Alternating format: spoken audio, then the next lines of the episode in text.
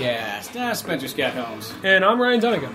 And we're doing a good old fashioned retrospect on a movie that's not nearly as old fashioned, but damn if it's not a fantastic film. It kind of came out and people forgot about it almost immediately, but it was a pretty damn good movie. Oh yeah, it was totally lost, and it's one of these ones where like I'll, I'll meet people that have seen it kind of maybe six years later or so, which I guess is about as far as you can get because it's not that old.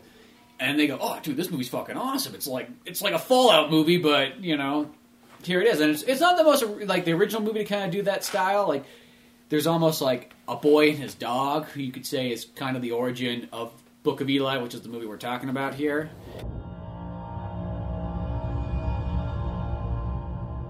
They say the war tore a hole in the sky. Only a few survived.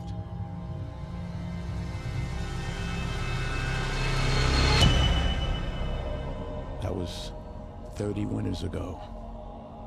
I have been walking ever since.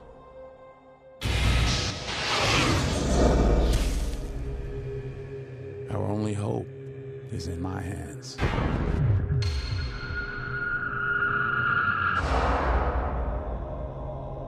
Some would kill to have it.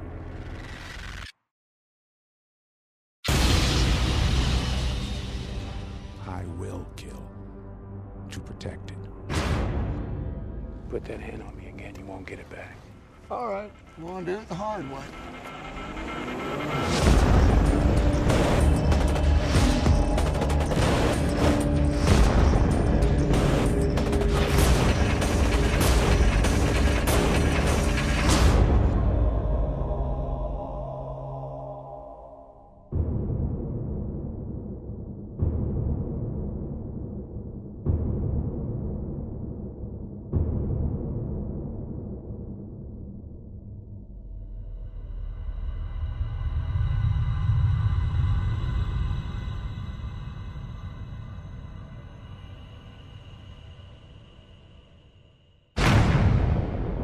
And kind of leading into it. And in fact, they even got a cool poster in one of the rooms where Denzel Washington's at of a boy and his dog. And that movie right there is one of the main things that inspired Fallout. And they've taken a lot of things from a boy and his dog. Like dog meat is kind of like the derogatory term that, um, what's his name from Miami Vice? Don Johnson calls the dog in there when he's ever kind of pissed off at him. And you know they use that in all the Fallout games whenever there's a dog. So all those kind of neat things like that kind of. And I was even reading up more on the boy and his dog because I watched that movie. That's that's a fantastic film. If anybody's never seen that, it's like 1976, I think. Don Johnson, he's like a kid in it, and it's about him and this dog roaming the wasteland after like World War Four. And the dog's telepathic, and they talk to each other, and they're just trying to like you know get by in life. And then next thing you know, he gets sucked into this underground world where it's kind of like this utopia. But since these people have been living underground for so long, they can't reproduce, so they hook up Don Johnson to like a jerk off machine and try to steal his life sperm. and you know, if you play a Fallout game, that seems to happen all the time. Where you know You get hooked up and you get jerked off by a machine. Yeah. Yeah, you got to fight it off, and then you realize it's it's your fucking own son that's down there trying to jerk you off. it's so fucking weird, and he's older than you. Wait, does that happen in there somehow? In Or? Fallout Four, not the, not the jerk off machine. but- Oh, oh, okay. Well, no, I, I, I haven't finished Fallout 4. oh, you haven't finished Fallout Four yet? Oh well, We'll finish it one day. the sun doesn't jerk you off if that's what you want. Oh yeah, yeah. Like, oh wow, that took a He's really. like, hi, Dad. You know, So you know, let's just skip the let's just skip the uh, small talk and let's just get to the nitty gritty of it. yeah, it's just like I know. Oh, what's we on- haven't seen each other in a long time, and you you think that I'm probably just a boy, but no, I'm a 68 year old man. You know, jerking you off. Nice and slow. Sorry, th- that's the future. Everyone's far more open minded here. Yeah. Just you know, We're just, all cool like that. Like just you know. drop the drawers. Let's go. That's when you get the like op- option of th- things to say, like "No, son, this isn't right," and "Okay," or like you know, like uh, or uh, try to convince or whatever. twenty percent. Yeah.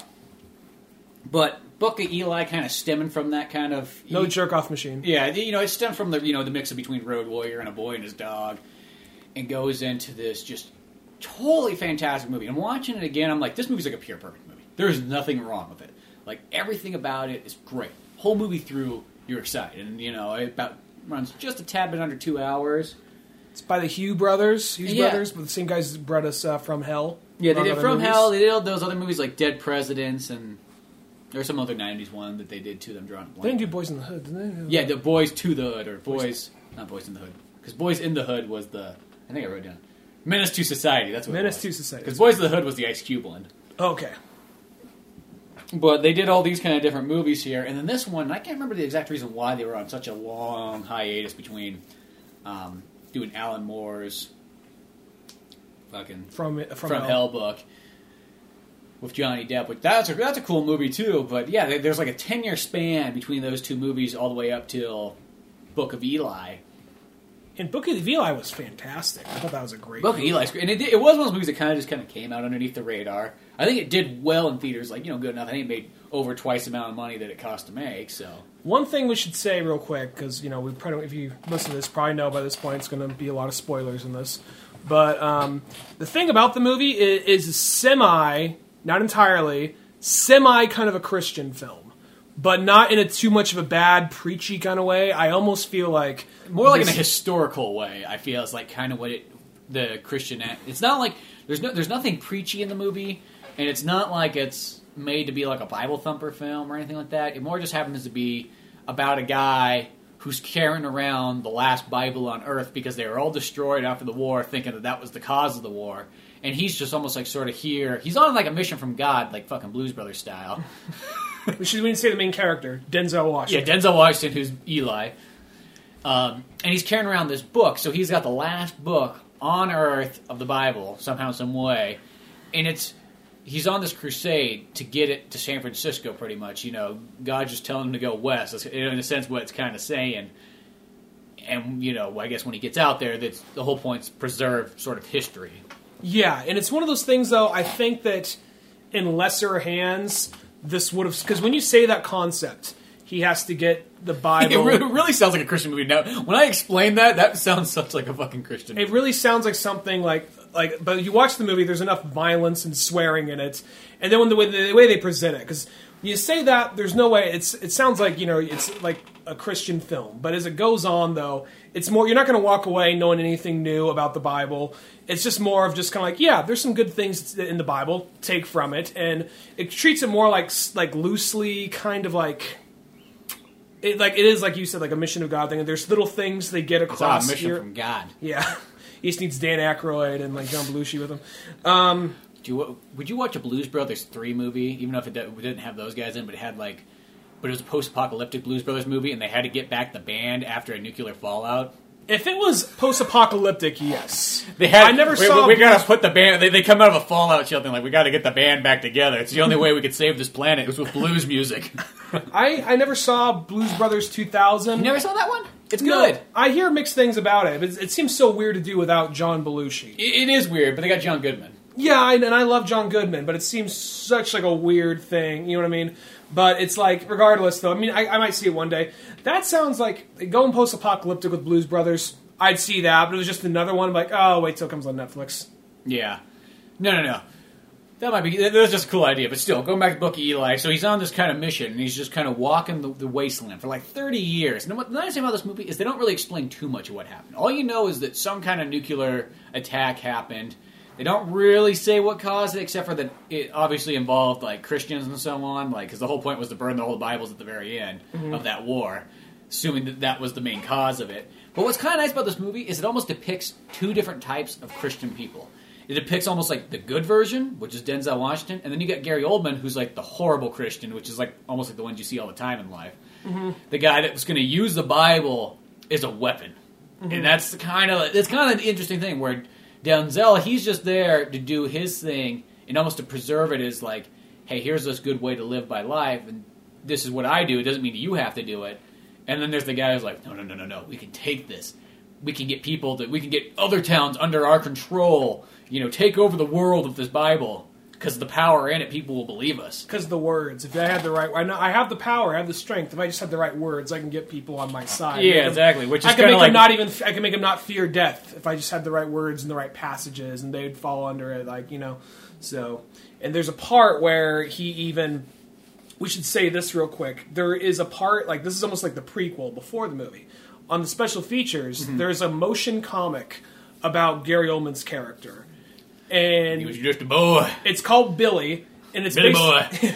and basically what it is is it opens up. You see, he lives somewhere in the south, and he has In the some ghetto. red in the ghetto, and like he has like some redneck mom who just sit in like this house falling Smoking apart, cigarettes, just like, ugh, I'm fucking pregnant here, watching the tube. and just writing checks to like some like televised evangelical like programming. And just he just hates it. He kind of sees it. And then at some point, he goes up to his room. This part, even though it's meant to be like scary and sad, it's I can't help but find this kind of funny. He Pulls gets out like a nudie magazine. Yeah, he pulls out a nudie magazine. He's looking at it. Then all of a sudden, like you hear a pickup pull in, like this big, like haggard redneck wife beating like dad a, like a beer in his hand, fucking cross Throws hanging down his like wife beater. throws the beer at his kid, smacks the kid, takes the magazine, walks Smacks him out, like four or five times. Then walks out with it. And then later, like they're all passed out. You see, he just looks around, like oh, whatever. You see, he's pouring like gasoline, like in a trash can. And this is all silent. This just has music. And it's just these this graphic comic, this motion comic. He's pouring gasoline in this trash can, drops a, a bunch of checks that he was supposed to be sending to the church in there, mm-hmm. sets it on fire, kicks it, causes a stream, heads up Well, because he, he filled the entire house of gas. Yeah, he, yeah, but they were almost trying to keep it kind of like a secret up until that point. Yeah. Then it kicks kicks it over, leads a stream a, ga- the, a stream of gas to the house, ignites in flame, walks out of there smiling with with his bag, and he it just says Billy Carnegie, and the la- the, the only name Gary Oldman goes by in the movie is Carnegie. Yeah. And he just yeah burns his parents to death, and it's like that's kind of like the origin of that character. It'd be kind of interesting if they would have strung that somehow, some way into the movie. Mm-hmm. I know it'd probably throw off that movie might throw off the pacing a bit, you know, but it's kind of cool. It's like in the Watchmen, like the ultimate cut, you get the little animated segment thrown in there. I'm, I need to see that at some point. Dude. Yeah, that's the that's the best version of the Watchmen by far. But uh, so basically, wh- what's one of the coolest things about this movie is how uh, how s- you see kind of how the world works just through little interactions. Mm-hmm. It's the tiny interactions, and even though I love the got violence and I love the action in the movie, it's all the small things. Like one of the best scenes in the movie to me is when Eli goes to this town. Basically, he's he's he's trying to get to San Francisco. You don't really know where he's at exactly. He's just saying They he's just- going west. They say west, and then when he gets there, Well, you, oh, ob- you obviously kind of realize he's in like I'm, I'm trying to Modesto. Yeah, like that's what I assume. It's, it's got to be like Modesto, maybe even a smaller town than that, like one of those little teeny valley towns. You know, even Stockton. Because like he goes to Sacramento. It looked like they were filming on site in Stockton. Some of those spots. yeah, well, because he goes to Sacramento at one point because you see the two like um, uh, nuclear reactor towers that are Mm-hmm. up there. yeah. So that kind of almost gives it away. I mean, you probably wouldn't notice that first time watching it, but once you know that he's going to San Francisco at the end, you kind of can piece together. It's like, oh, well, that's got to be Sacramento just based on the distance it takes to get there and everything. But yeah, he's just some kind of valley town in California. And this is where he kind of runs into Gary Oldman. And Gary Oldman's kind of running this town here. And what were you going to say? Well, I was going to say when he, when he first gets to that town, one of the best scenes I think is when he gets to like Tom Waits. Tom Waits runs runs a shop, mm-hmm. and kind of like you see all their little all the little things they do. Like I like how nothing's really explained in the movie. You just see it through their interaction. You yeah, know? and it's almost like, yeah, it treats the audience with some sort of respect. You don't have to, like, explain anything to them. And like you see him, he comes in. Like as soon as he walks in, the guy's pointing a gun at him. He just like puts his hands out. Look, look, your not hands, one- boy. I'm not one of them. I'm not one of them. Then he's just like, all right, well, you have to get out. Just takes the gun from him, points it at Tom Waits. He says, I'm not one of them. I'm going to reach in my bag and give you the gun back. Go, Okay, okay. And he slowly hands the gun back. And then by the end of the scene, even though they just had a gun drawn on them and they still don't trust each other, they are kind of a little bit more friendly with each other. But they It's just just, the way that the world reacts, you know? yeah, and like he's reaching in there, he's just like, okay, so here's what I got. I got uh, lighters. I got a lighters, nice, but I, I got a bunch of these. What else you got? Then he pulls out. It's like some of the small things you don't think about. Moist towelettes from, KFC, KFC. are some of the biggest currency there. Like, oh, these are. Oh yeah, I need more of these. You got more Well, of you know these. that that's kind of weird. If you've ever had any of those things, like after about three years or so, those things are almost always dried up. So I don't know how after 30 years these things are still fine. It's not really a complaint, but I'm just saying, like, because you know, you, sometimes you have those things like in your car, and you're like, oh, I didn't fucking wash my hands. Where's those things? You're like, oh, god damn it, it's all dry. It, that had to be one of the only ways they can get in some like um, uh, what's the word I'm looking for? Product placement or Product something like that. placement without it being too like crowbarred in there. Yeah, I mean, like, I, I'm not complaining. Well, they have a couple of those because he also has like Dre Motorola. headphones on, and yeah, an iPod, and He has like there's like part the only one the only one that like blatant like just really stood out to me, and I understand, but it's like Gary Oldman pulls out a megaphone just front and center. It says Motorola across it, like front and center, and it just it's only for a second, but it just it really stands out. But it's not that big of a deal. Um, they have this great interaction, this great bartering scene. It's kind of like those small scenes like that. They're just bartering, trying to like trade things back and forth. She's like, uh, "What about uh, what about you know like when he goes to get water to the place across across the street, like when he's like pulling out just like you know different like things like oh here I got some leather gloves, I got this, I got that. That'll get you about halfway full, you know. Yeah, everything's a barter system to trade. And actually, before he even gets to the town, there's kind of another interesting scene beforehand, which almost explains just this world that you know. Once you've seen a handful of post battle that you kind of assume this stuff, but it still works well. Where he comes across, there's like this girl that's like all beaten up and mangled underneath like Oh. a shopping cart. And she's like, "Oh, Mister, I need some help. I need some help." And he kind of walks up to her, but not. He knows that it's a trap. And then all of a sudden, he's like, "I can smell that there's five others here because I can always tell because in this day and age, everybody's got a scent to him because nobody can take showers." And he even said something to the lines of like, "Best part about free soup, you can smell hijackers five miles off." Yeah. so like they kick it down. They're like, "Oh, you got us, whatever." And then they get into this big fight, which is kind of neat. And the thing is, too, like this is kind of I guess the big spoiler because you don't this to the end. But Denzel Washington's blind through this movie. But like after you know that from the end of the movie, you can watch it from the beginning and see all the points of like, oh, like here's the things. Like one, he seems to smell things more. Two, he backs him into the darkness because he doesn't really need to see. I, I- I kind of vision that he has he can see, but he just has really horrible sight. Mm-hmm. You know, like that kind where like everything's kind of blurry. He can still make out objects and things like that, but re- he can't read and he can't really like you know see well. So he's pretty much blind, and that's I guess also where like he's following the word of God, and that's like what's you know taking him on his path. Though he's this blind man who also knows martial arts and all this kind of stuff too. Which I almost kind of took He's as pretty much like Daredevil, I guess. Out in the old haggard Daredevil. And like the first shot they show the movie, it's almost very artsy. Like the first ten minutes of the movie or so, there's no real dialogue. It's almost like this weird arts film. He's out in this like dead forest, ash is coming down. Yeah, just totally radiated because he's got this big, huge suit on and everything like that. And he's in this like he's holding back this big ass bow and arrow. There's a corpse there. He's waiting for some animal to come by. It's a cat. Takes the cat out. And it's a hairless cat too. Yeah, so you don't feel as bad for it. So it's not so cute. So eat the fuck out of that cat. you know, but um I think that was more just to do. It's like it's been radiated, so it doesn't have fur anymore. that too. But I think it's also just like. Well, you- you don't want to see him kill a cute cat, you know. I think it's almost like just the settling. Plus, at the same point, like, uh, you know, I, I don't like seeing animals die in movies, but it's Denzel it's Doctor- Washington. if It's it's- Denzel Washington. He can kill whatever the fuck he wants. Yeah, he needs to survive. Goddamn. Yeah.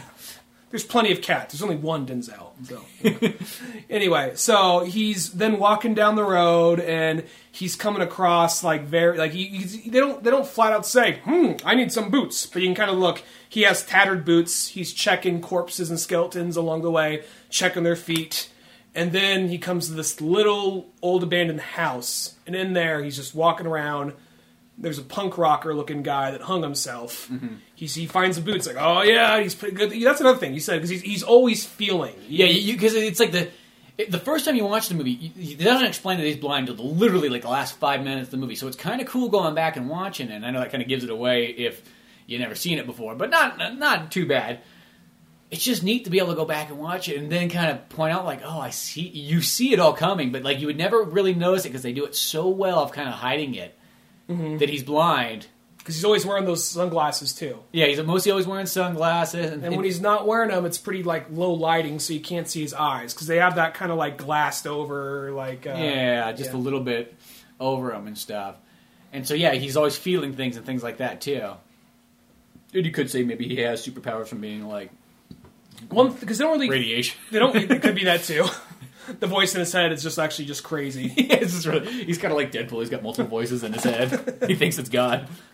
I was gonna say uh, one thing they could they could possibly be is like yeah he's is I was I was wondering if it's one of two things. It's either he has a voice telling him the whole time, okay, there's a guy on your left, shoot there. There's a guy on your right, shoot there. Stand where you are, turn around, shoot.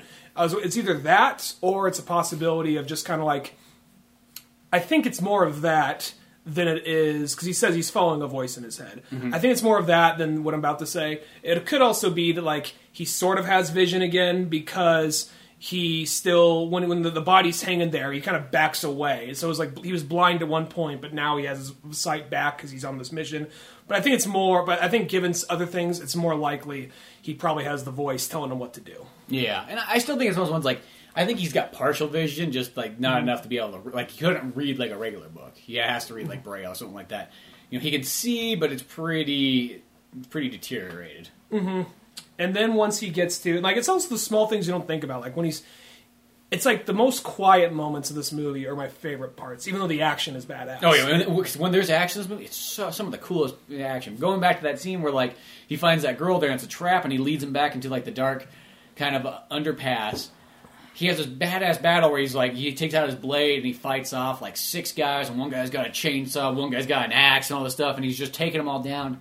And Denzel in this movie was trained by one of Bruce Lee's uh, prodigies, who strange enough was born in Stockton, so maybe this all ties it together, like why this is in that kind of area. So he was trained like by Bruce Lee's guy, and they just have these great fight scenes in. There's probably maybe only about three of them in the movie, but when when they are there, they're so cool. In each fight scene, though, it's way different than the other. Just the way it's shot and presented. Mm-hmm. The first fight scene, he backs him into this shadow, into this un, into the sh- shady overpass. So all you see is their silhouettes, and it's almost like a side scroller. His like the side vision, just silhouettes fighting. You can kind of totally tell what's going on, and it's almost kind of like Western action because there's a build up, and when it happens, it happens very quick. It's, it's really over quick, but it's very brutal and hard. And um, kind of like Faster, which Faster is one we should do at some point. Yeah, that's a great But movie. um, yeah, so he's knocks all the, he knocks all these guys down. It's a very quick scene, and each sh- action scene is shot a little different. And then later, there's another scene we'll get to where he's fighting in a brawl, and he's fighting like 15, 20 guys, give or take. The camera is rotating. It happens so quick, but he's knocking all these guys out. Mm-hmm. And then like then there's the next one after that. It's a shootout. It's a very traditional style shootout, which still looks good, but it's over pretty quick, but it still looks cool. Then the next one, the final action scene, I guess, it's constantly rotating. It's rotating around a whole scene with another shootout, kind of going to one side of the battlefield to the other side. yeah. You know, So yeah, they- change it up each time, but it's, every single one of them is really cool. Mm-hmm. And as I said, yeah, there's probably maybe about all of about five major action scenes maybe in this whole movie. You know, if that even, and then like maybe a couple little tidbit ones too. But other than that, it, but it works so well. it's such a good movie. And then, um, so once he gets to this small little town, first off, he eats the cat in this little abandoned, uh, this little abandoned house, cooks the cat. And it's just a very nice, quiet moment. He puts on some old R and B. He's listening to it, and Well, it's, he- he's got this little motorcycle battery that he's carrying around, so he can like char- he charge his iPod and any other electronics he sort of has. And that's the whole reason he kind of goes to the town in the first place to find Tom Waits. He's like, "Yo, I need you to charge this battery." Mm-hmm. and that's where they have the bartering system. Then he goes in there like, "You guys got water here?" So then he goes across the street. That's where we're introduced to Gary Oldman, who's the guy who runs this town, and pretty much he he runs it and rules it with pussy, booze, and fear. That's what he kind of keeps it going. And before he even gets there, Denzel witnesses like a young traveling couple get ambushed by a bunch of marauders, and those guys just kill the guy, rape the girl, Kill take the shit. girl, yeah. They don't really show it. They just show it. They imply enough of it. Mm-hmm. And then once he gets back, once he gets there, he kind of these guys roll the town. You see, oh, they work for Gary Oldman, and Gary Oldman's looking for a book. They don't Yeah. say what book. He's just looking for a book. So they have these kind of like Neanderthal guys go out and they just keep bringing back piles of books and magazines and stuff, thinking that they're going to find the right one. And then they, they can't figure out why. They're like, "What the fuck? We like keep bringing books back. What do you mean it's not the right one?" It's like, "Not the right book. I'll know it when I see it." And Gary Oldman, I guess you could say, because Gary Oldman and both Denzel Washington, what makes those two characters kind of unique is they're some of the only older people in this entire story. Everybody else is pretty much young. Mm-hmm. Everybody's maybe like in their twenties or so, and then these guys happen to be the guys that are over fifty years old you know, roaming the wasteland. So he, they have knowledge of like a world before the nuclear fallout. Because I think it's supposed to be about 30 years since then. That's so. It's, and I'm guessing since the movie's made about 2010, the movie takes place in about 2040, give or take. Yeah, That's kind of like what I'm going with. So these two guys are both guys that come from a world that was, you know, civilized at one point. They both know how to read. They both know how to write. They both know all these things like that.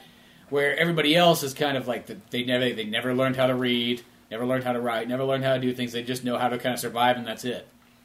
And Gary Oldman gives a great bad guy speech, which he's fantastic at.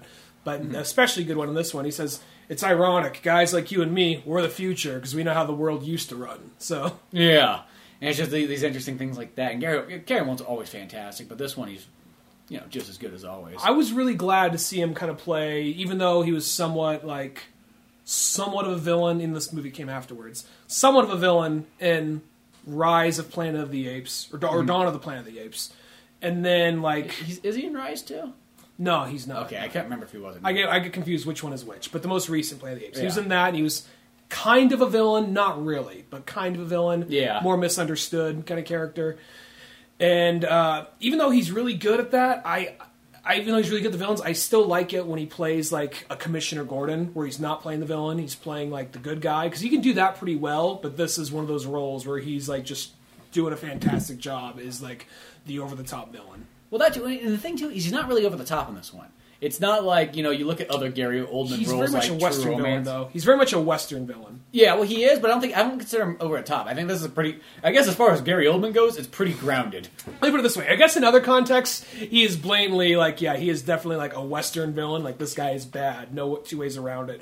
But it, it- I guess you're right. In comparison to things Gary Oldman usually plays as a villain, Yeah, it is kind of like, oh, that's pretty. That's pretty held back for Gary Oldman.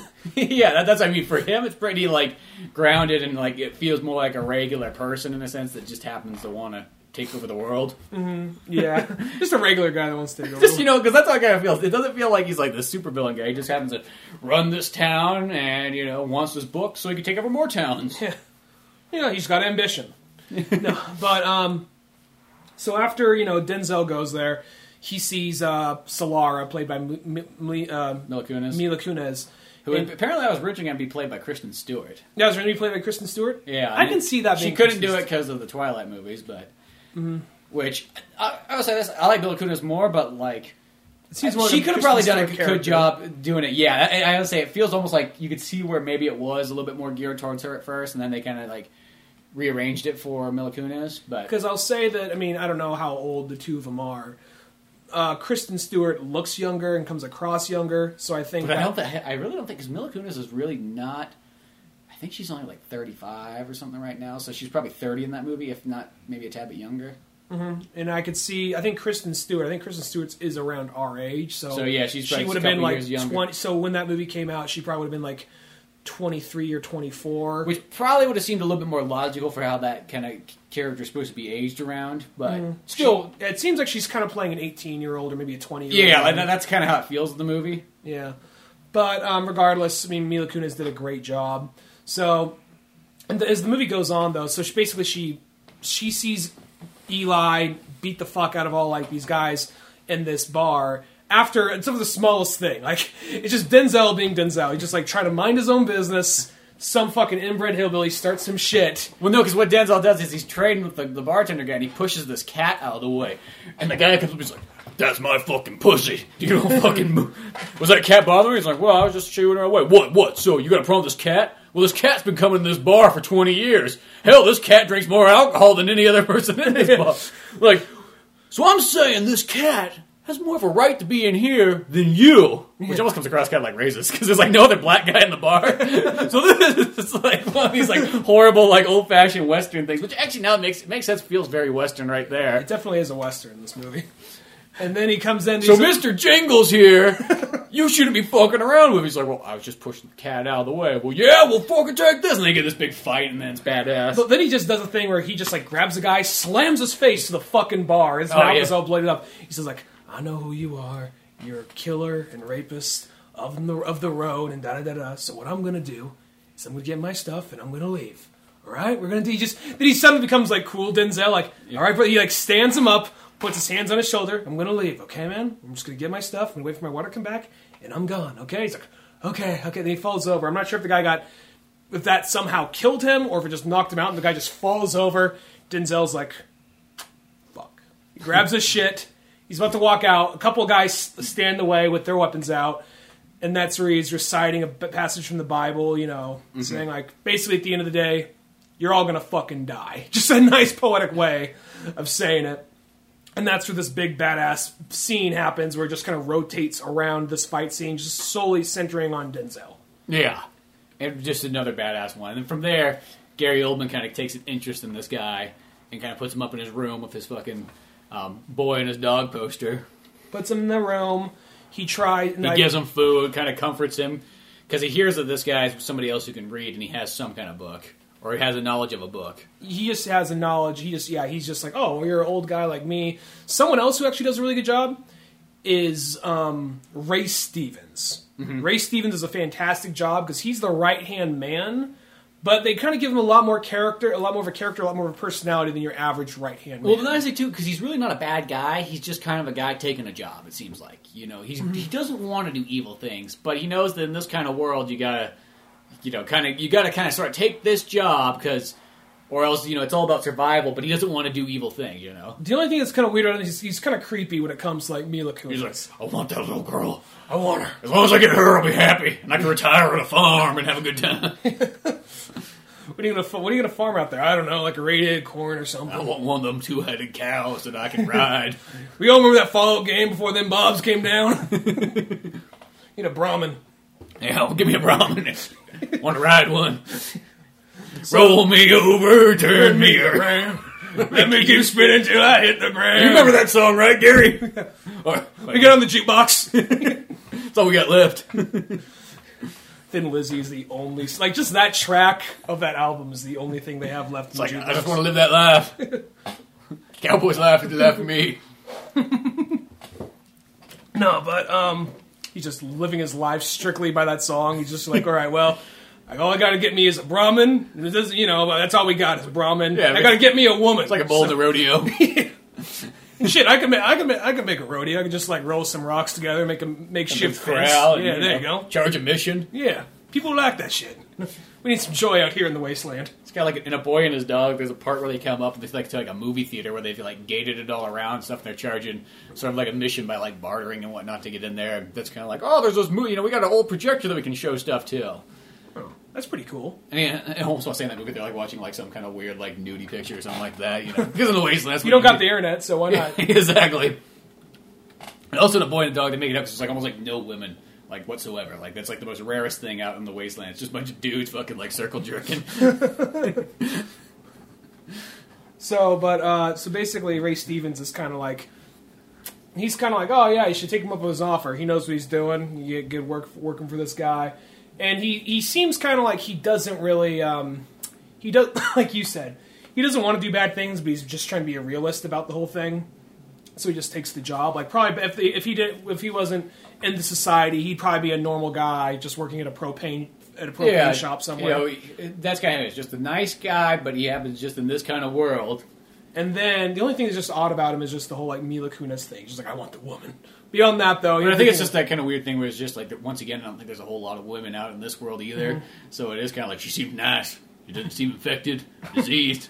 Not the rest of them not muted. I don't want none of them mutant women. There's actually another thing about this because we, we see this once he's up in Gary Oldman's uh, like room in his main area. We see that like he primarily because uh, Mila Kunis's mom is blind, Mm-hmm. and you see that he primarily has a bunch of blind people working for him. Yeah. It's like small things like that, you know. And I don't know if that blindness maybe came from the fallout or something like that too. You know, those diseases might have spread just with radiation. Who knows? he he th- he said that happened, but then the mom said no, she got it because of the uh, because she was just born that way. But Oh, it came yeah, from, but right. it came, but it was a common thing where people were blinded from the fallout and the radiation. And then um, he's all like, "Well, he's not going to stay. He's uh, he, he's a, he's a warrior or whatever. He's not going to stay here." And he's like, "Well, it looks like I'm just going to have to like you know get your daughter to fuck him, I guess. You know." So that's what Mila Kunis goes there up to his room in a, in a sexy little nightie. Mm-hmm. Denzel's like, "Nah, let's just read the Bible instead." it all kind of works out though, you know. yeah.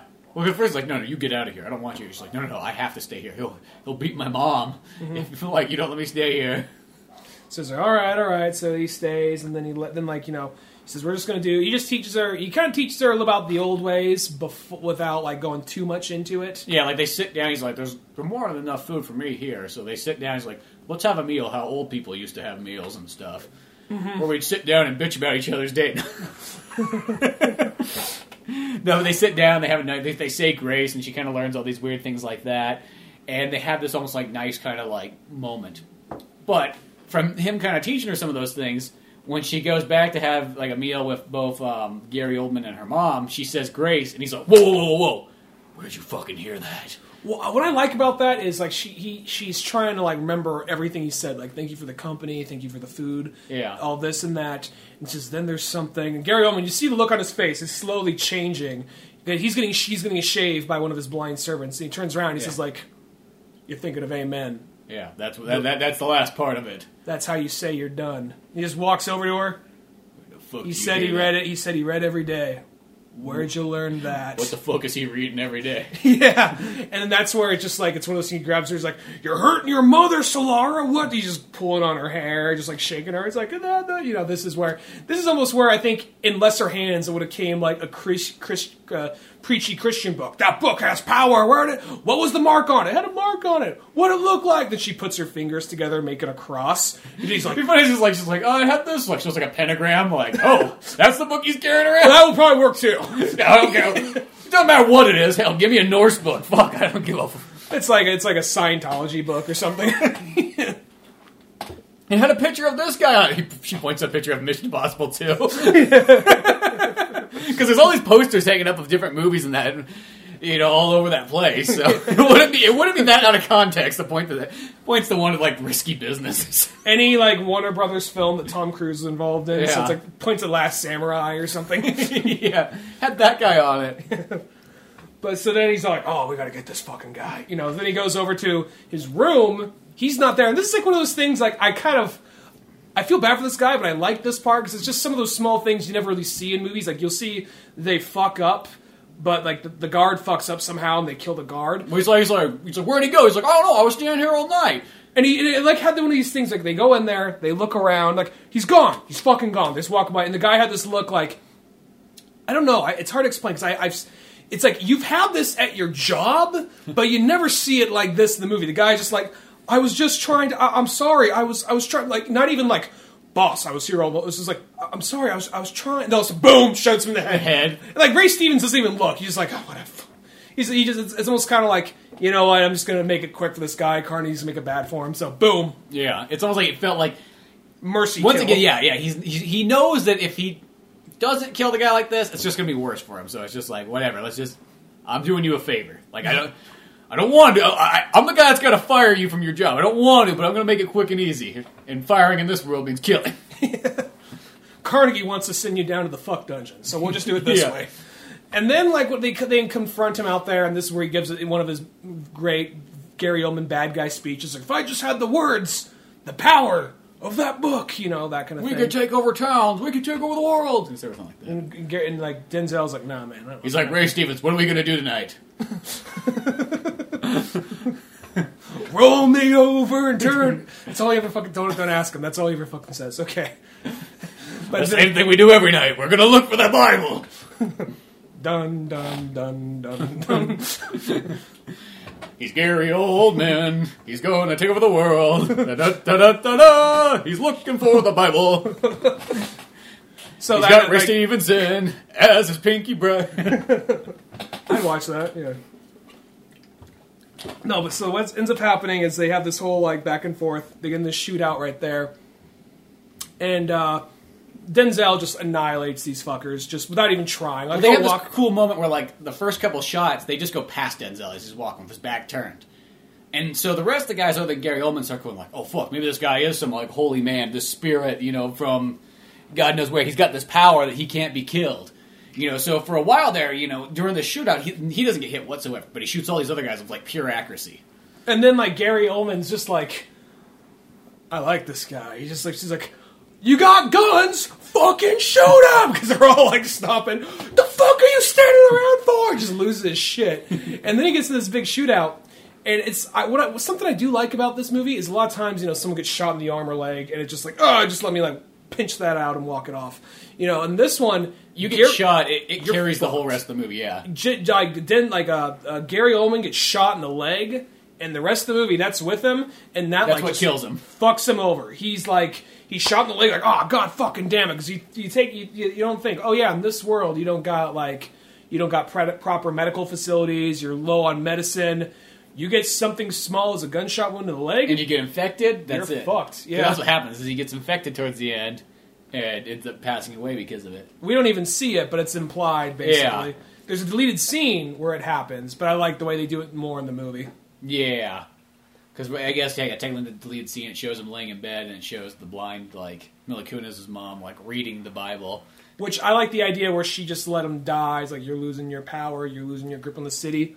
Fuck you, and walks out. So here's this guy. Well, she doesn't because since she's blind, it's kind of this all towards the end. But like, she literally goes up and puts his her hand on his forehead, and he almost has it where like it's almost like a priest putting their hand, like cure me with your blind power. Yeah. you know, he's like oh, taking it, and the thing was that she's just going like, yep, I can tell because I can I can smell your infection and I can feel that you have a fever. You're dying, mm-hmm.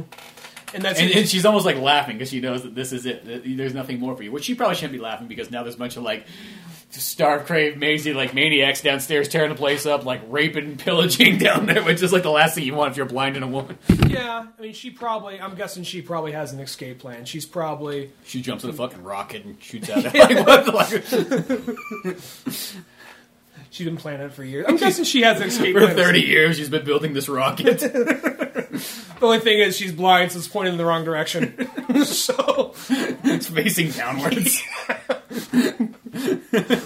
but um, but uh, so uh, we're kind of on a blind people marathon. We had like we had like Daredevil. Daredevil.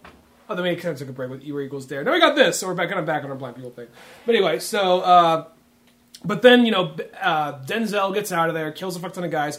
This is where he has one of those moments with Ray Stevens. Ray Stevens has the gun drawn on him, looks him in the eye, has it drawn, and just pulls away. Like he, it's you're not sure if it's out of respect or out of like. You know, maybe there is something more to this guy. Maybe he is like, Yeah, maybe this guy. Maybe this isn't somebody we should be just killing and raping and murdering like everybody else. Yeah, and he just lets him go. And just like whatever, because like Carnegie's not there. He's like, okay, I'll just pull my gun down, like fuck off. And then he's like, oh, we're still chasing after this guy. Because then Carnegie realizes, like, this is the man with the bomb. We gotta chase him down. So they get in, like those Mad Max like vehicles and start like chasing after there. And Denzel and then Mila Kunis comes to follow Denzel, and he's like, no, no, no, you go back. I don't want you here. And then she's like, well, I can show you where the water is because I'm like the only person that knows where there's these secret like oases are and whatnot. So they go there. You know, fill it up, knock out some poor guard who's just fucking working a job. I always feel bad for any of those guys that are just fucking We're working die job now. yeah. And then he locks her in there, which probably is like almost like worse for her. but whatever. He's like, I gotta do this alone. I gotta go. She's too important for them just to kill. Yeah. So yeah, but uh, he ends up. Uh, so basically, Mila Kunis gets out of there somehow. I don't Yeah. know how, but somehow she gets out of there. I think it just it kind of shows that she's resourceful and she can kind of find her way out of things. And because they make her that she's sort of like almost like her worldly views are very shallow because all she knows is almost this town and Gary Oldman's rule, and she's almost being kind of protected by Gary Oldman at the same time. And they do they do there's a good scene where they, it kind of comes back around where she's out looking for Denzel a second time, and she finds that girl with the the fucking shopping cart who's the patsy out there. Which I don't know how. Apparently, sh- that girl with the shopping cart didn't get very far. Next thing you know, six other guys came by, gang banged her, and then like, you will now be our new patsy. Which that whole part, like that, I like that. Like even though this is like a very moralist world, I kind of like how she for a second's like, "Oh fuck!" When she sees it's like a younger girl, she's like, "No, no, you gotta go, you gotta go." She's like, "We, I can help you." Like, no, it's not supposed to be you. You gotta go. And then like, Well, they, they make it out that because Mila Kunis goes, oh, it's somebody's in danger. Like she doesn't know that like, mm-hmm. hey, out here in the world, you can't trust anybody. She doesn't have that concept. Which Yeah. I think she probably would have that town, but get, but apparently, just probably- it's almost being sheltered and sort of living, you know, in about the as high society as you can get in like the wasteland. So she sees this person like, oh, I got to fucking help this person, and that girl's just like, no, no, no, no, like. Uh, I just, I literally have been stuck under this fucking shopping cart for like years. Go, be free. Like we're trying to capture the black man, you know. And then all of a sudden, these like guys come up like, oh, we're gonna gangbang somebody now. And then they take her, they start like beating her and throwing her in this like dark a tunnel, and the next thing you know, fucking Denzel shows up and like blasts Shoots- one guy's fucking nuts off, which With a- apparently kills him. Well, yeah, through with like Oh, through- with, with the crossbow, he shoots if they kill the cat. which would be which would be the which would I think it would be like a combination of things. Like a yeah that would, that would hurt. B blood loss c the fucking shot. Like my nuts! And you're like inner like your your your body's me like no point in living. Just die. Yeah, and then the other guy gets shot through the net through the neck. Then Denzel stand there with the bow and arrow just like yeah this is just Tuesday for me. He's like, yeah. Three days ago, I saw this bitch. yeah and then he, then like he go and they're just walking together and they have this scene where she's walking and she just kind of stops and she kind of like cries Denzel's kind of standing at a distance but looking somewhat like I don't know. He Denzel's that guy. He could have the same facial expression for no matter what. But you can tell that's sad Denzel. Yeah. that's happy Denzel. But he could have the same exact bored expression with the aviators. Like I know exactly what he's trying to do right now. But they do this good scene where when Mila Kunis is just kind of like stand there. It's almost like done like just they're like walk through the desert in a sense of California, and it she it's almost like she realizes how horrible this outside world is. Like you know you think Gary Oldman's bad. Mm-hmm. You know at least Gary Oldman's somewhat civilized in a sense. He's not really a good person, but he's civilized compared to like these total total raider ruffians on the outside world that mm-hmm. like have no morals, have no higher power, nothing. It's just everything's about survival, fucking and killing and stealing. You know, it's like it's like the worst of the worst pirates you could possibly imagine. Yeah. you know, somebody who in in this moment of no dialogue, you can tell that she kind of understands, and that this is you know this is what Denzel's been walking through for the last, the last thirty years. You know, this mm-hmm. whole world of having to survive and having to be, you know, stronger, but also being a better person too. and then they're just continuing on. Uh, we get a scene where they stop. They're they they crash in one of the reactors, and he gives her. That's where he drops on her. Yep, I've been listen, I've been following a voice. I'm just doing what I'm doing. It's And she can't really understand it too. Once again, she's like, "What? What do you mean somebody's telling you?" He's like, "I, I just hear this voice. You know, that that's just what it is." And it doesn't really make any sense to her, but she starts to kind of understand. And because a world without having any religious views or anything like that, then we get to like probably what's one of the next best parts to me, and that's where they come to this uh, house in the middle of nowhere, just this old beat up house in the this flat middle of nowhere. and, it, and it's just like it's this old farmhouse. Just looks like you know, it's totally like where like your grandpa and grandpa or grandpa, grandpa and grandpa, grandpa, and grandpa, very progressive gra- grandparents. where your progressive grandparents would live in the you know in the future they'd have this old farmhouse that they like you know started living at you know after the wasteland it's almost like they kind of yeah it's falling apart and yes it's dilapidated but they're making the best of it and they also have another interesting thing that you kind of notice like once you realize that denzel's blind watching it again there's a sign that says no trespassing and then when he comes up on them they're like don't you see the sign he's like i didn't see the sign you know, mm. one of those many Yeah. moments. And he even uses like kind of like echolocation when he's walking through there too. You hear him kind of make these clicking sounds right before he gets up towards the deck. Yeah, So there's just those little small things I just started like you know noticing throughout the movie. But he comes across this old couple, and they you know right when he knocks on the door, they pull a switch, and the, the ground falls out, and they're in this kind of pit there. And then they realize that like, oh okay, these people are just two regular people. And I think the way he kind of knows is like, well, here's a man, here's just a regular looking girl. Like that can't be like messed up in a sense, which seems kind of weird. But I guess maybe for the fact that she's not beat up, she's not mangled. It's like, oh, these are two in a sense civilized looking people. They must be good. So they invite him in, and then they bring him tea. And throughout this whole movie, you, you keep seeing these scenes where it's like, show me your hands, and then people go, okay, their hands are still, they're fine. But when she's bringing out the tea, her hands are shaky, shaky, shaky, shaky, shaky. Sets it down, hands them the tea, and everything like that. And it's almost like they don't have to really explain it to you, but it's like it's there. And they're almost just having this conversation, like, "Oh yeah, me and George here, you know, we've been living out here and you know making the best. Yeah, I got to deal with some raiders and stuff here and there, but oh hell, it's not too bad. You want some tunes? We got some tunes. Bear- George, get the fucking record player going. Ah, get it, Martha. You shut the fuck up. Like I gotta deal with this bitch and stuff. It's almost like everybody loves Raymond when you get there. no, but like, uh, So they're just having this time, but you can kind of see that Denzel knows what's going on. M- Mila Kunis maybe is a little bit out of it. She still doesn't really get it. but she has an idea. she has an idea that this can't be something good. And then he goes like, I, I need to show you something. Well, George, you don't got to show him it right yet. We're having fucking tea with guests. He's like, no, I'll show him it, God damn it. Which that part I will say, I mean, it's nothing to dock the movie down for. It seemed a little forced. Like, let me show you something. That's where I bury people. All right, let's go get some fucking tea. Well, I, I think what it was was just saying like, we're not fucking around. Like, the, I think it was just that kind. It was almost like a threat. Like, okay, if you guys try to pull anything, look at how many people we've killed beforehand. I think that was the whole point of it. It was to Mm-hmm. me that because in this world, once again, everything's kind of a danger. I mean, I think what these people are looking for, since these are like the oldest people in the movie, you know, Mm-hmm. they're like eighty years old. They really remember a more civilized time, so they kind of feel like this is great. There's these two people are going to come over. They're going to have tea with us. It's going to be like the olden times. But I want to make sure that they know that don't pull any funny business here. We got this fucking set up. We killed all these people, you know, because they got this graveyard of about like thirty people in their backyard, if not more. And they're like, well, it's the civilized thing to do. You don't just fucking kill a man and leave him there. You got to bury him, you know. But these people try, you know. We had to defend the house multiple times. And then the lady's like, "Oh, I got some sandwiches for you," and they got all this meat sitting here like that. And Denzel goes to Milk and he's like, "Don't fucking eat that. That's human." Yeah, it's like they they like he's like that's great for the soil. Like yeah, they, they fucking hate these people, and they get out of there. And that's where it's like it's also one of those few the song the music they play. They're playing. It's probably because it's like one of the only records they could find. They're playing "Ring My Bell," that disco "Ring Ring My Bell." They're playing that song of all things. Well, because I think because in this world, if it's like 2040, and even though these people are like 80 years old, well, that would have been almost like the music of their time period. You Mm-hmm. know, would have been these maybe they've been 10 years old in the 70s or something like that. Yeah, So I think it, it makes sense for that kind of thing. And the thing about it is. Even though these people are cannibalists, it doesn't make it out like they're like, oh, they're scary cannibalist people. You know what I mean? It's more like this is what they actually had to do to survive. It, it's literally, it's all a survival thing. It's like they had to kill these people that came to try to kill them, and just do the fact that there's not, you know, you can't just eat anything out here. They had to eat humans. It's not like they're eating humans to be evil. It's they're eating humans to survive. And you know, if, if you end up eating, you know, human brains and human spinal stuff, You then you hands. get the shaky hand things, and it's like technically. No being is made to eat themselves. That's why in Europe they had that problem because they're feeding cows to cows, and then you mm. get the mad, Mad cow, cow disease. So there's just I don't know what it is. Just biological wise, just like you're not supposed to fuck your own like relatives, you're not, supposed, to eat them too. yeah, The more you know. exactly. But then when we get this point too, next thing you know, fucking Gary Oldman rolls up on him because like Denzel's like, "We got to get out of here. Sorry, thanks for the tea. Fuck it, we're out of here." He goes outside, it's like, "Oh fuck, here's Gary Oldman and the gang."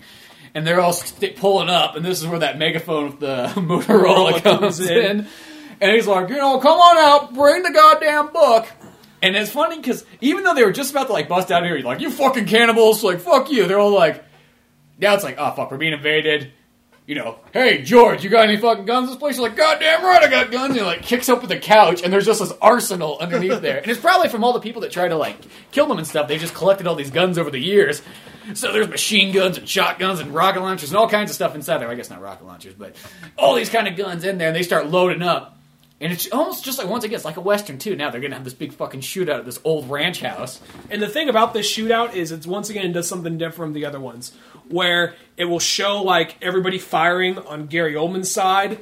Then it does this kind of zoom in, pans around, almost kind of like a Michael Bay, like the thing Michael Bay does in a lot of his Where the, movies. the camera circles, like everything's circling. yeah, where I think it first started like in Bad Boys 2. That's what I think. Because they're like they're just standing there, there's the camera circling them. It's just like we're looking cool, got guns. But this is a lot more gritty and rougher with it. It would stop and kind of goes inside the, the house and they have a conversation real quick. She's like, "We gonna get through this?" Like the voice said, we did.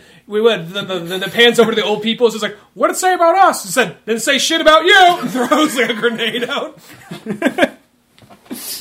and then it goes back to Gary Oldman, all them firing, and then like it, one of them kind of pulls out like a minigun and just like it's like a crank one too. It's like a Gatling gun. It's like and like it just it just it's like a very short shootout, but it's fucking raw. But it's, yeah, it's bad. There was a part two where Ray Stevenson comes out with a rocket launcher Uh-huh. and he shoots it and it hits Martha and it just like blows out the side of the house and everything like that. And George goes over to her and is like, "Oh, Martha, you motherfuckers!" And, like takes a gun, just starts firing off, Kills kills, a a couple bunch of guys. fucking Yeah, guys, it's kind of badass. You watch this old man just like kicking ass, He's probably got shaky hands, so it's amazing that he can hit anything. years of experience. yeah, exactly. And then he ends up getting shot up by the Gatling gun and everything, and just kind of goes down. Eventually, get to the point where, fuck, we're captured, you know. So they get brought out, and he's like, "Where's the fucking book?" He's like, "I don't have the book." Where's the fucking book? Puts a gun to his head, and then he kind of realizes it doesn't make a difference because if you kill Denzel, you're never going to get the book. Gary Oldman knows that, so he goes. Since Mila Kunis here, and that's almost like the problem of her falling around. In a sense, why he doesn't want her around is if you're by yourself there's there's pretty much you got none of this collateral you got to worry about. You're, you're all good. But the second there's somebody else there, then you're accountable for this other life. So he grabs her. He's like, "Well, just fucking kill her." And Ray Stevens is like, "No, not my prize, not my. That's my retirement." it's like his retirement pension as he gets Mila Kunis. Don't kill her. I can live here. We can rebuild. Look at it. Look at it. It's a farmhouse. There's a destroyed Ace Hardware right down the road. everything I dreamed of. Then this is like actually as intense and dark as this scene is. It's actually it's topped off by just one little funny moment. It also says more about this world. He says like, "Where's the books?" It's behind the TV. Then he turns like one of the one of the grunts. He says like, "Go get the." Go get, go check the TV. The what? You gotta be fucking, you fucking kidding me! Go get the TV. Go get the book. Looks at Ray Stevens.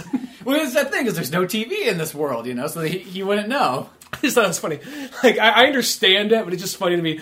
Like, go check the TV. The what? Oh, you thought The, the thing with the fucking box and the god damn it! And then like Ray, when Ray Stevens goes and gets it, it's just like it's all these small like quiet moments of this movie that I think really make it stand out among other post-apocalyptic films. And he grabs the he grabs the Bible and he just kind of looks at it like he doesn't want to do this, but he Yeah. even though he grabs it, it holds on him for a minute longer than he needs Like to. looks around the house like this could have been it. Like taking it in, like this sort of like exercise story that's the not really river by Bruce Springsteen starts to play as he down like caress, by the river. as he like caresses his hands across like the rubs the Bible, Yeah. and touches like goes up the stairs and kind of just like touches. like like a five minute montage. It comes like, yeah, Just the, cuts back the girl. Like, where the fuck is he? Then he just goes back, yeah, here's the, the music's book. playing again when he's back in the house. then he comes back just abrupt cut. Yeah, here's the book. Music just stops. he looks back.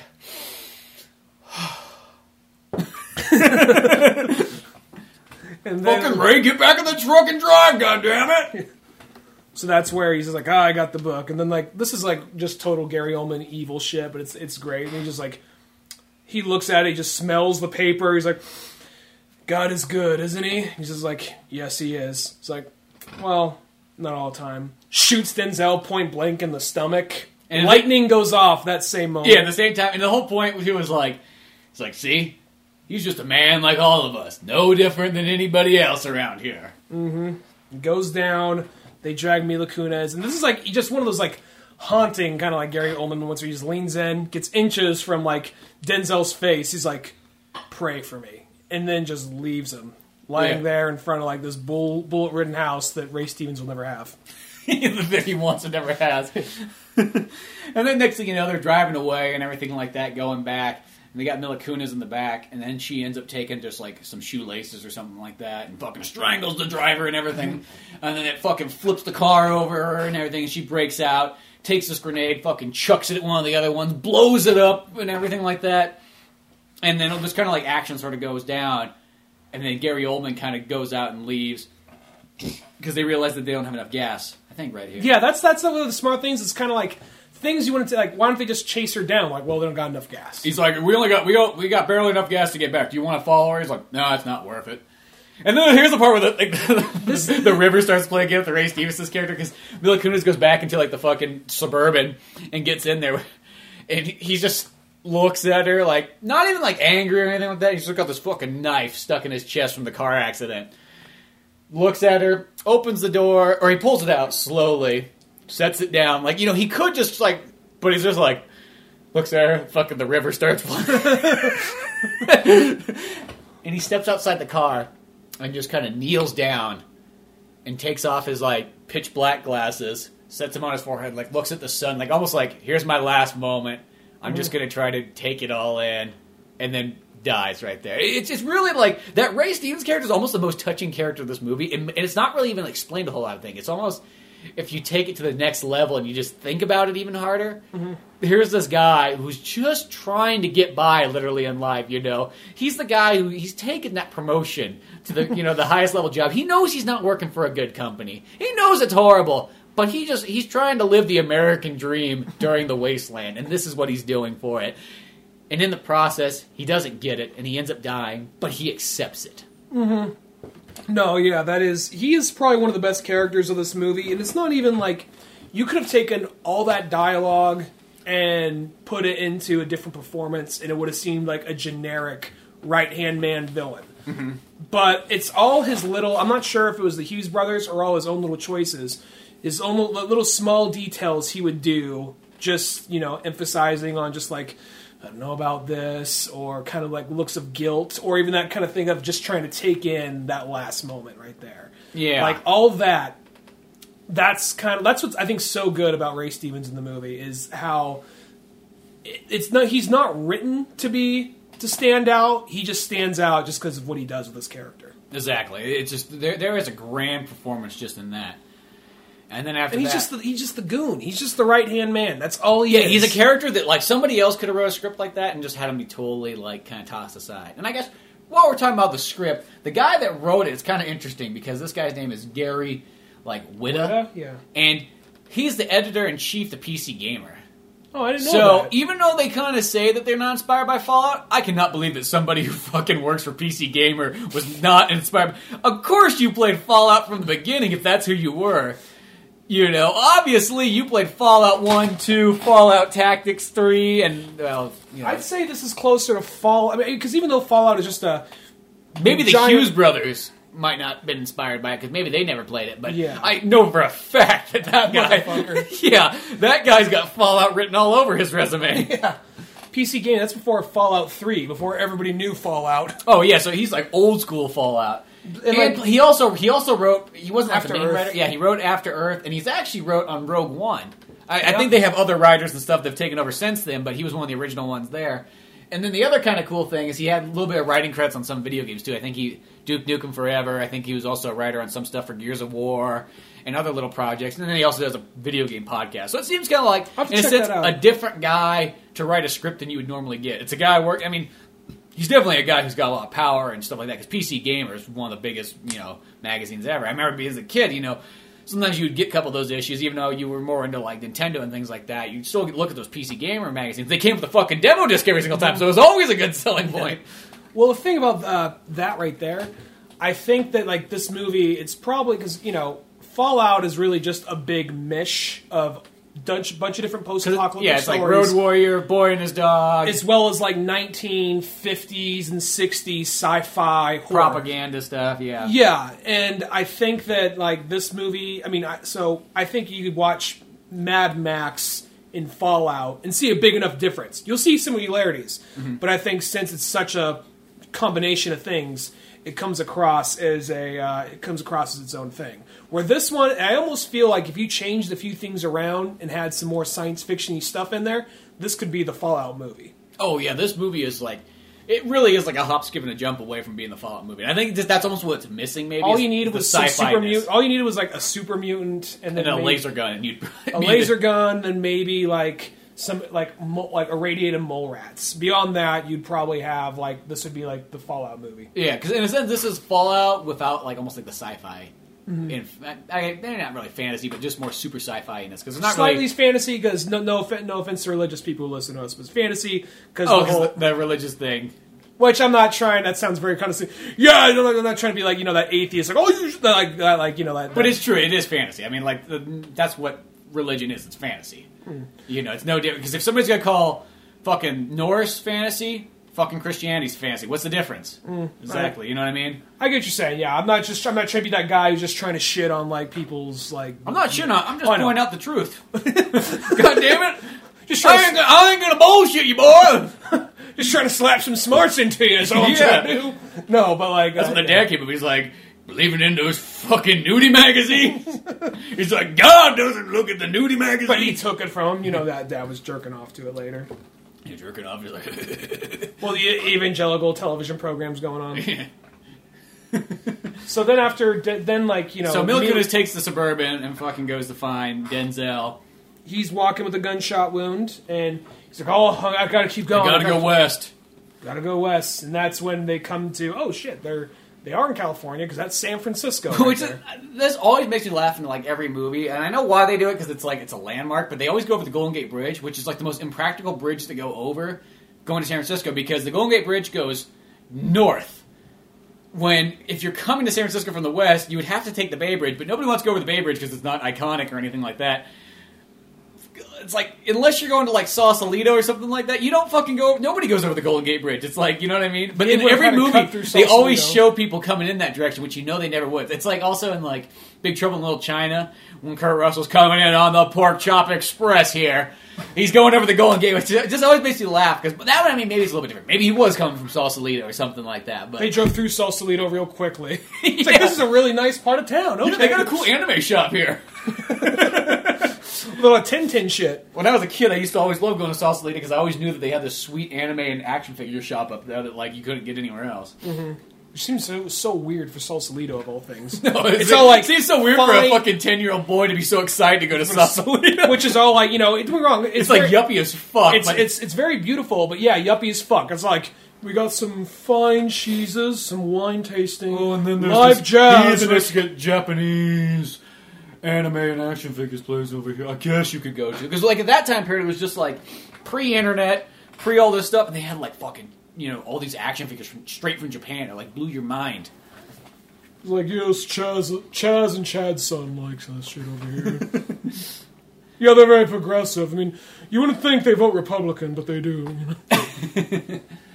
But so they get to San Francisco, and then they start. They take this little rowboat across, and you can tell that Denzel's kind of like dying at this part. 'cause first he's rowing, and then all of a sudden he can't do it anymore. So Mila Kunis takes over, and they got these cool shots of San Francisco all destroyed and whatnot. But it, it's almost like the difference is is that even though it's destroyed everything, it's almost like coming back to life. They even have a neat scene when they get close to San Francisco when they're like, "Can you smell it? There's salt in the air. We're getting close." And it shows this big wide shot where you can see like here's desert, and it fades into where things are starting to get green again. Because there is so much more color when they get to San Francisco. Yeah, because the whole movie's almost practically it's close to being black and white. It's very desaturated. Gray, maybe, maybe some really, really dark green. Yeah, Maybe. some brown, some things like that, but nothing, no real bright colors. But when you get to San Francisco, there's water, and the bridge is red, and the grass is green, and these things start popping a little bit more. Things are destroyed, but there's a lot more color to it. And then when they go out to Alcatraz, which I don't know, it's like the calling was is like God's like God wants you to go to jail. it, it could be turned to some horrible movie. It's just like yeah, God is he's this old racist white man who wants a black man to go to jail. It's Old, it's Old Testament God. yeah, he doesn't care. You're the you're the descendant of Cain or whatever that bullshit was. You Yeah, know? he's like, what God sees you as is a goddamn Arab. you Muslim, you get to jail now, goddamn it. He's like, well, I, I followed my dreams for this. Yes, you did. Credits. Malcolm McDowell comes out, hey, there's one of them. Hey, starts shooting guns in the air, all root tooting. but they get that Alcatraz, and instead it's like, in here, Malcolm McDowell, who does actually almost look like about as southern as could be, he's got this like long white hair. It looks like he could be owning a plantation for all we know, but it's Malcolm McDowell, so you know, you know you can trust him. What role has he never been untrustworthy? So he's in here, and they kind of got this thing where he's like, "Oh, so you got like a museum?" here." He's like, "Well, not really. It's more of like a progressive, you know, view of the future." And they've kind of just collected all this stuff in there. You see that they got books, and they got technology, and they got a printing press, and they're getting all these things going. And the whole thing is that, hey, we're going to build back, you know, America starting with this place. This this is the forerunning, you know, set of it all here. This is ground zero. And as they get there, it's like the way he gets in is he's like, "Oh, I got to copy the New Testament." So it's like, "Oh, fucking let this guy in." yeah. You know, and this whole time is because you know Gary Oldman's got it, so you're kind of thinking about like, well, wait a second, did he switch the books out? Did he cut out the pages on the inside and put like a telephone book or something there? You start questioning all these things like the first time you watch it, going like, what? what well, what do you mean? And Gary Oldman, he has it. It's the book's locked, so he can't get it open on his own. So he's when he's driving back, he's got to go get fucking Tom Waits to open it up for him because he's the, the only mechanic in town. And it keeps cutting back and forth, and then next thing you know, it says like, okay, well, or Denzel tells um, Malcolm McDowell, he's like, okay, well, I got it here, so just get a paper and a pen, and we can get this going. And it's funny because he doesn't even question it because you know that somebody'd be like, you said you had a fucking copy of it. You said it was in bad condition too. He's like, yeah, well, all right here. It's like, for all we know, you could be just making this shit up. But he's all like, no, I got it down. Like, okay, well, let- let's get going. Then Frodo throws the ring into the pit of fire. You've been reading this different book this whole time. And that's when Boba Fett comes in and kills Moby Dick. he just, just literally just like making shit up. and that's when Jesus says, "Get off my plane," and kicks Gary Oldman out. Who's this Gary Oldman guy? He's just a fucking dick. yeah, put that in the fucking book. But they have this like instead they do it like in, in like a very like straight way of doing it and serious. But it works well that he just starts really you know, reading all this off to him, you know, and he you know he gets taken care of. His wound gets kind of like you know not healed, but like you know he's getting dressed up like this, and he's even in like this white kind of gown thing, like he almost is this priest with a shaved head, like a monk in this, you know, here to mm-hmm. tell this. And Malcolm McDowell's just writing it all down, writing it all down and stuff. And then it cuts back to fucking Gary Oldman and uh, Tom Waits, and they're opening it, and he's like, "Be careful, be careful." And it's just like, "Do my fucking job." and he's there, and he's trying to break the lock and everything like that. And then he finally pops it open and everything like that. And Tom Waits goes to look at it. Gary Oldman slaps it down. He's like, "No, mine." he drags it it, drags it over. Almost like a Smeagol like fashion. Mine, the precious. and then he slowly opens it up and then looks at it and goes, "What the fuck?" And he starts flipping through it. And at first, you can't really tell what it is. Like almost like you're watching movies. Like, oh, was there something like a blank pages in there, or something like that? Like, and he starts flipping through. He's like, "No, no, what is this? What is this?" And then it kind of just like focuses in on it, and you realize it's like, oh, it's all fucking braille. And this is where it all kind of clicks. It's like this book he's been reading every single time. It's the Bible in braille. And that that's what it signifies. Like, oh fuck, he is blind. Like before this, you don't really. There's, I mean, there's all these little cues, but you never don't really notice it. I mean, maybe if you were really mm-hmm. picking up on it, you could maybe do it. He's always had his hand on the book whenever he had it opened. Yeah, he always had. He was always touching and everything like that. And you just thought maybe, like he's just putting his you know finger underneath the line like a child or something like that, so he doesn't lose his spot. yeah, something like that. You find, oh no, that's what. Then like, that's when he brings the the blind lady in. He's like, read it. What's Read it say? this shit. She's like, well, I haven't done this like in many years. I was like, fucking learn, bitch.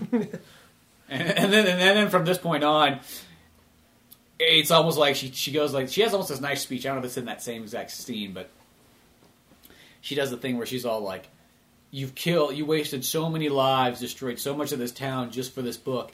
And even though you have it sitting right here in front of it, it might as well be a million miles away from you because there's nothing you can do with it. You know, it's useless to you. And and she just kind of goes through that, and that's where she touches his forehead and goes like, "You're infected. You're diseased. You know, you're gonna die." And she almost has this smirk on her face, like, "You finally got what you deserve for being like this evil bastard." Yeah, and that's where and that's where he kind of like Gary Oldman staggers out, looks down his balcony, and sees like his whole bar is going Being crazy. raped and pillaged, and there's just some dude sitting there in the center on a chair, like loading his His shotgun. last his la- his last employee just sitting there like looks up at him like, "What do you want to do, man?" He just loads of shotgun, just sitting there, just like. If anybody fucks with me, I'll shoot him. But I'm just gonna chill here because I can't do nothing else. Yeah, exactly. And you just see that his kind of whole world has been torn up and destroyed. And in a sense, he wasted all this time just to get this one book that he wanted to use to conquer and destroy other people's stuff. But in fact, it ended up destroying him. Yeah, and that's just because that's something they don't bring into a lot of movies. Like, oh yeah, you shot your load and manpower while trying to get this thing. They never really go into that in too many action films, and that was cool. They went into that. It is- that that's one of the things. Like, it's all the small little details this movie has that I think makes it stand out among other post-apocalyptic films. Like, Well, yeah. that right there, the small little things like with Ray Stevens, the small things with like Tom Waits. How they don't spoon feed you how the world works. You just see how the world works. and they never really tell you what happened. They, you know, all you know is that some kind of nuclear bomb attack, but they don't. There's not really a reason. Obviously, it must be religion's kind of what they're going with, but they don't. Nothing's ever really told, and you just kind of almost, in, you know, indulge this movie, absorb it, and kind of. The more you watch it, the more you get to kind of make up with it, and just kind of piece these things together, which is always really cool. Mm-hmm. That's what makes it kind of a nice film. And through this, he's like, now you just realize that that's the end, and Gary Oldman is just He's dying. he's dying, and he almost kind of you can even see at this moment he just kind of gives up. Like in, in his mind, it's not like he's like that evil like scientist, like no, my work, blah. It's just that like he accepts it, and it's just like fuck, mm-hmm. and I'll just die. You know, it's just like I, there's nothing I can do. Mm-hmm. and then And then it cuts back, and it's almost like both these characters actually it's it's because they keep going back and forth, and then the way the movie does it, it does it really well, where it keeps bouncing back from Denzel and Alcatraz, like writing the book down, to Gary Oldman trying to get the book open and going back and forth, back and forth, and they almost have parallel like endings, where you cut, finally cut back, and they've they you know um, Malcolm McDowell's written down this whole book. They're getting it ready for the printing press, you know, all this stuff like that, and in the process, after the book is done, um, Denzel's doing this narration saying like, you know, I did it, I fulfilled your, your like dream god, got this going, blah blah blah blah blah, and he ends up passing away, and they go out and he's buried out in the backyard of Alcatraz, and there's a little stone that says Eli on it, and that was like it was almost like his goal in life was to do that. And from that point, his mission's done, so it's over with. And then the same thing with Gary Oldman. You know, cuts back. He's in bed. He's dying. You Well, know, they don't. That's actually in deleted. Scene. Yeah, it's scene. a deleted scene. But that that scene, I'm glad they took that out because that gives him closure. Because he's sitting there dying, and she's reading the book to him. It's silent, but he's reading the book. She's reading the book to him, and I think that what actually works better is the fact she's like, you know, fuck you, and leaves him to die. I well, I picture it like in that deleted scene. I don't picture it like she's reading the book to him. I picture it's he's dead, and now she's reading the book because she doesn't have to read it to him. Like, That I- that's be- how I see it. Is he he passed away, so now she she can read it because doesn't make it. She wants to know, you know. Mm-hmm. yeah. So I see it more like that. And it's almost that they both end up dying, you know, going after the same goal but in completely different directions. Mm-hmm. And then they kind of like it doesn't have any ending where Mila Kunis takes up almost like the mission, whatever the next mission from God is from, from Mm-hmm. Denzel. She takes out his blade, she takes out all his gear, Dressed like him. yeah, dresses like him, and then goes to you know the roam the wasteland, which She takes his iPod too, which I wonder. Like, I won't be buried with the iPod. It's the only thing. that's the only thing. It's like, do we have to? You know, like, she would like she doesn't know what fucking music is. No, yeah. But then she kind of goes out, which I will say could make for a sweet sequel. I would not mind seeing a book of Eli sequel. Does it? Does it need one? No, but it would be kind of interesting to see what this next mission is. the book of uh, Solaris, Yeah, Book of Solaris. yeah, or Solara, Solaris, yeah, I guess not Solaris. Solaris is the fucking thing in DC that. Superman. Oh yeah, that thing in Superman. Yeah, the, this, the moon, the the Sun Eater. yeah, the Sun Eater. Just like, I don't know how to warm the wasteland. Just has this big amoebus blob thing following him around. No. Girl and her Solaris, best of friends Friends. till the very end. Girl and her Solaris. I need to see that movie. You but got, you guys. Yeah, I actually just bought that movie because I was like, I gotta own that one. That movie's so good, such a cool film. Mm-hmm. And I just, when I was like, ah, gotta go out and buy it. Plus, the dog's voice in that movie sings that song too. That's what makes it cool. he just singing it to the boy like, boy and his dog. Well, it comes up like in the title sequence, so you don't really think about it, but it's the same actor. Some- Best of friends till the very end. comes to mind is Disney's Robin Hood. When I hear that song. I'm a little young road through the forest, jerking off and fucking each other in the butt. I don't know. We were gonna we were gonna get there eventually. I don't know if we had a jerk off or fucking the ass joke earlier in the show, but we couldn't. We were gonna get there sooner or later. But that's pretty much the whole movie there, and it's just to me, it's like I'd say as far as it's up there with like you know Mad Max being like the other top ones, A Boy and His Dog. You know, there was like another movie that's kind of like similar. and It came right before this one called like The Road, but it was like the bad. It was like the one where it's like that movie looks so badass on the cover, and I know I'm basing everything off the cover on that movie when I bought it because we were so amped up. We're like, We were amped up. Oh my god, movie." Viggo Mortensen and the boy! Like that was like Viggo Mortensen and the boy. We even came up with a fucking fake song for we. You got it. We were driving to my place to watch it. We even like, like all pumped up, fucking like Viggo and the boy. Like came up with a fake song what it should and it's be. like almost like people are like that's not what the movie's called. It's called The Road. Well, The Road's a fucking boring ass name. Viggo and the Boy sounds so much cooler. And then we watched the movie, and the thing was, a lot of people love the road. Maybe the book is better because people I know love the book. But it's the thing about the movie is it's just kind of like I understand what it's trying to do. The movie's trying to be a lot more of a uh, um, sit like a simple kind of thing. It's trying to do like all right, they're just trying to avoid death, and it would just be a lot of oh, there's trouble this way. Let's go around over here. Oh, we Let's got go all that pretty easily. and then, like, what would happen is the few times, I mean, you know- you know, eventually Viggo Mortensen dies, but over like something small. But it'd be one of those things like there, like, no real action would happen, but you found out some of the things they were trying to avoid would have made easier if they just didn't avoid. He was almost too, he was almost too like worried for everything. If he trusted people a little more, he probably would have survived. Probably would have been a little easier. One of those things at the end. But in all honesty, though. I don't want to be a dick because I know a lot of people love that book and that movie. That makes for somewhat of a boring story to me. I understand i was trying to be it's one of those experimental. movies I've always kind of wondered. I don't think I have it. I think I think I actually almost sold the movie. I'm not too sure, but like I almost wouldn't mind watching it again just to see if I might appreciate it a little bit more the second time. But yeah, I just to me like because maybe it was one of those ones we were going in there just expecting it to be like just some fucking pretty much Book of Eli before Book of Eli. Like I wasn't expecting a bunch of action, but I thought more like scary things or more Well, like still action, peril. though, yeah. I, I, I assume more peril would happen, but it would just be like, oh shit, there's a big group of guys. Let's hide them. Oh, they Oh, all okay, die. they're gone. All right, now I'm gonna have a flashback about Charlize Theron before she goes wandering off into the snow and dying. You know, Yeah, I don't know. It was just one of those movies. Like maybe I'll have a little bit more appreciation. I'm not gonna say it's gonna like be like, oh, this movie's fucking amazing, but I might like it a little bit more if I watched it again. But still, and the intense things of kind of like, look, I'm gonna kill. I might have to kill. Like I like.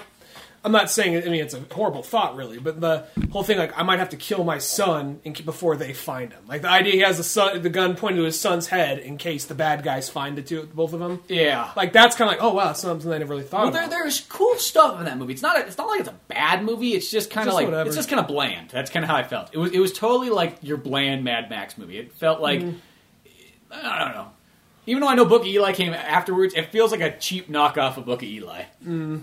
You know. Book, it's like the Book of Eli. Just like they saw that, and the Book of Eli's like, You know what? We can make this really. Be- you know that movie that you wish you were getting when. let's change the color palette and let's give him a fucking sword. Yeah. Done. You the know? sword will be like his boy.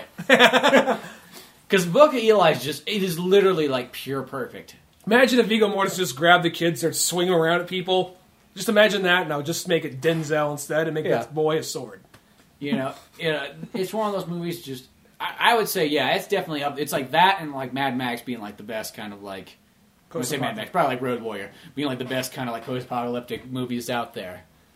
I think my favorite. I don't want to be like the, the band, new bandwagon fan, but my favorite post Fourth one, Fourth one, I love Fury Road. That was like my favorite movie that came out last year. I love yeah, Fury movie. Road is fucking amazing though. That's like, yeah, because I, I guess that's the thing is you're just kind of fighting with classicness. with That was that was like literally I was that was the first time in a long time I was like wowed since I was a kid. It's kind of weird how something could be like there was that period in time where oh wow look at those robots transforming how they do that. Now it's one of those things like it's not hard. That was the last time CG really impressed me. Now CG it's like I can see really cool CG, but it doesn't really. I think I've seen, I feel like I've seen that already. So now Yeah. when you actually kind of go back to you know what Real we're- movies. we're really going to crash some shit into some other shit. And that, how that almost kind of brings it back, you know? Yeah, it, it's funny because it's just you haven't seen it in such a long time other than watching older movies, so it's kind of neat. Mm-hmm. But no, yeah, Mad Max, and that's funny. When I first watched Mad Max walking out the theater, I was like, "This movie's amazing." People are probably gonna hate the fuck out of it though. Like that was my, I, I just didn't think anybody was gonna like that movie other than super Mad Max fans because it felt so balls to the wall, full of action, so Mad Max as can be, so like you have to be fucking into like the wasteland kind of shit to enjoy this movie. And strangely enough, people ended up loving the hell out of it, which just blows my mind because I just did not think that at all. A small little thing relates to Mad Max, and then we'll probably close out the whole Yeah. Book conversation. But one small little thing, I this happened to me like probably two or three weeks ago by now. I actually got to meet uh, Courtney Eaton, who was the uh, one of the slave girls in um, Immortan Joe's like whole harem. Oh yeah, yeah, yeah, yeah. You did mention that. Yeah, um, I won't like re- say the name of my job or anything. Basically, I short and simple. But I worked in tourism, and uh, I had this young couple come up, and the girl, uh, like the girl looked kind of like, oh, this girl looks kind of familiar, but I didn't think anything of it. So I got them out of there. They came back later, and um, there is this young like there's this little girl that was like really shy around them and she, she asked she's like can i take a picture with you the boy the, the guy her boyfriend's like yeah sure took a took a picture like oh are you is are you like an actor or something They're like yeah i'm in some disney channel stuff but she's actually in um she was actually in Mad Max Fury Road. I'm like, I looked at her like, oh yeah, I saw that. That, that was like, that was an awesome movie. You did a great job. It's like, oh, thank you so much. She was really nice. And then I said, um, Oh, I'm in fucking Spunkles the Rabbit. then I then, like I could have just stopped there, but here's me just doing the thing I do, which is fuck up whenever I meet like a celebrity. I was just like, yeah, I love that movie. Like, I'm so glad you like. Like, that was my favorite movie I saw last year. Like, yeah. Then I just like, I don't know. I felt like the need to say something else. I was just like, yeah, my favorite part is like, you know, when like, you know, they grab like when they like uh they get the hook around Lord Humungus's mouth, like humongous, like uh, Immortan Joe's mouth rips his jaw. That part was like amazing. That part like just threw me a curveball. Like, yeah, that part shocked me too. So I'm like, you know that part that had nothing to do with you, that was the most gory part of the movie? Wasn't that awesome? You know? so I feel like I was kind of a dumbass, but regardless, they were both really nice. So oh, there you go. yeah. Well, perfect. But yeah, check out Book of Eli. If you haven't already seen it, I'll put a little Amazon link right there in the description. Um, you can find a podcast on oldmanorange.com. where more podcasts, movies, and music and all kinds of fun stuff are located. If you want to leave a review on iTunes, that can help us out too. If you want to go that extra distance, we also got a Patreon page. Just look up Old Man Orange. Support the podcast a little bit. But other than that, I'm Spencer Scott Holmes. I'm Ryan Dunigan. We'll see you next time. Later, folks.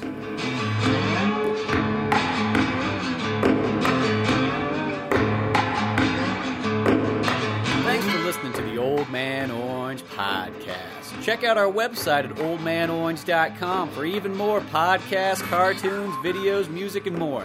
Send us an email at oldmanorangepodcast at yahoo.com. Be sure to subscribe, share, rate, and review us on iTunes, Podomatic, or any of the other fine sites we might be located on. And if you want to help out even more, click on the Amazon or GameStop links on our webpage before you make any purchases there. It won't cost you a penny, but it sends us a little something our way. Thanks again, and tune in next week for more Old Man Orange Podcast.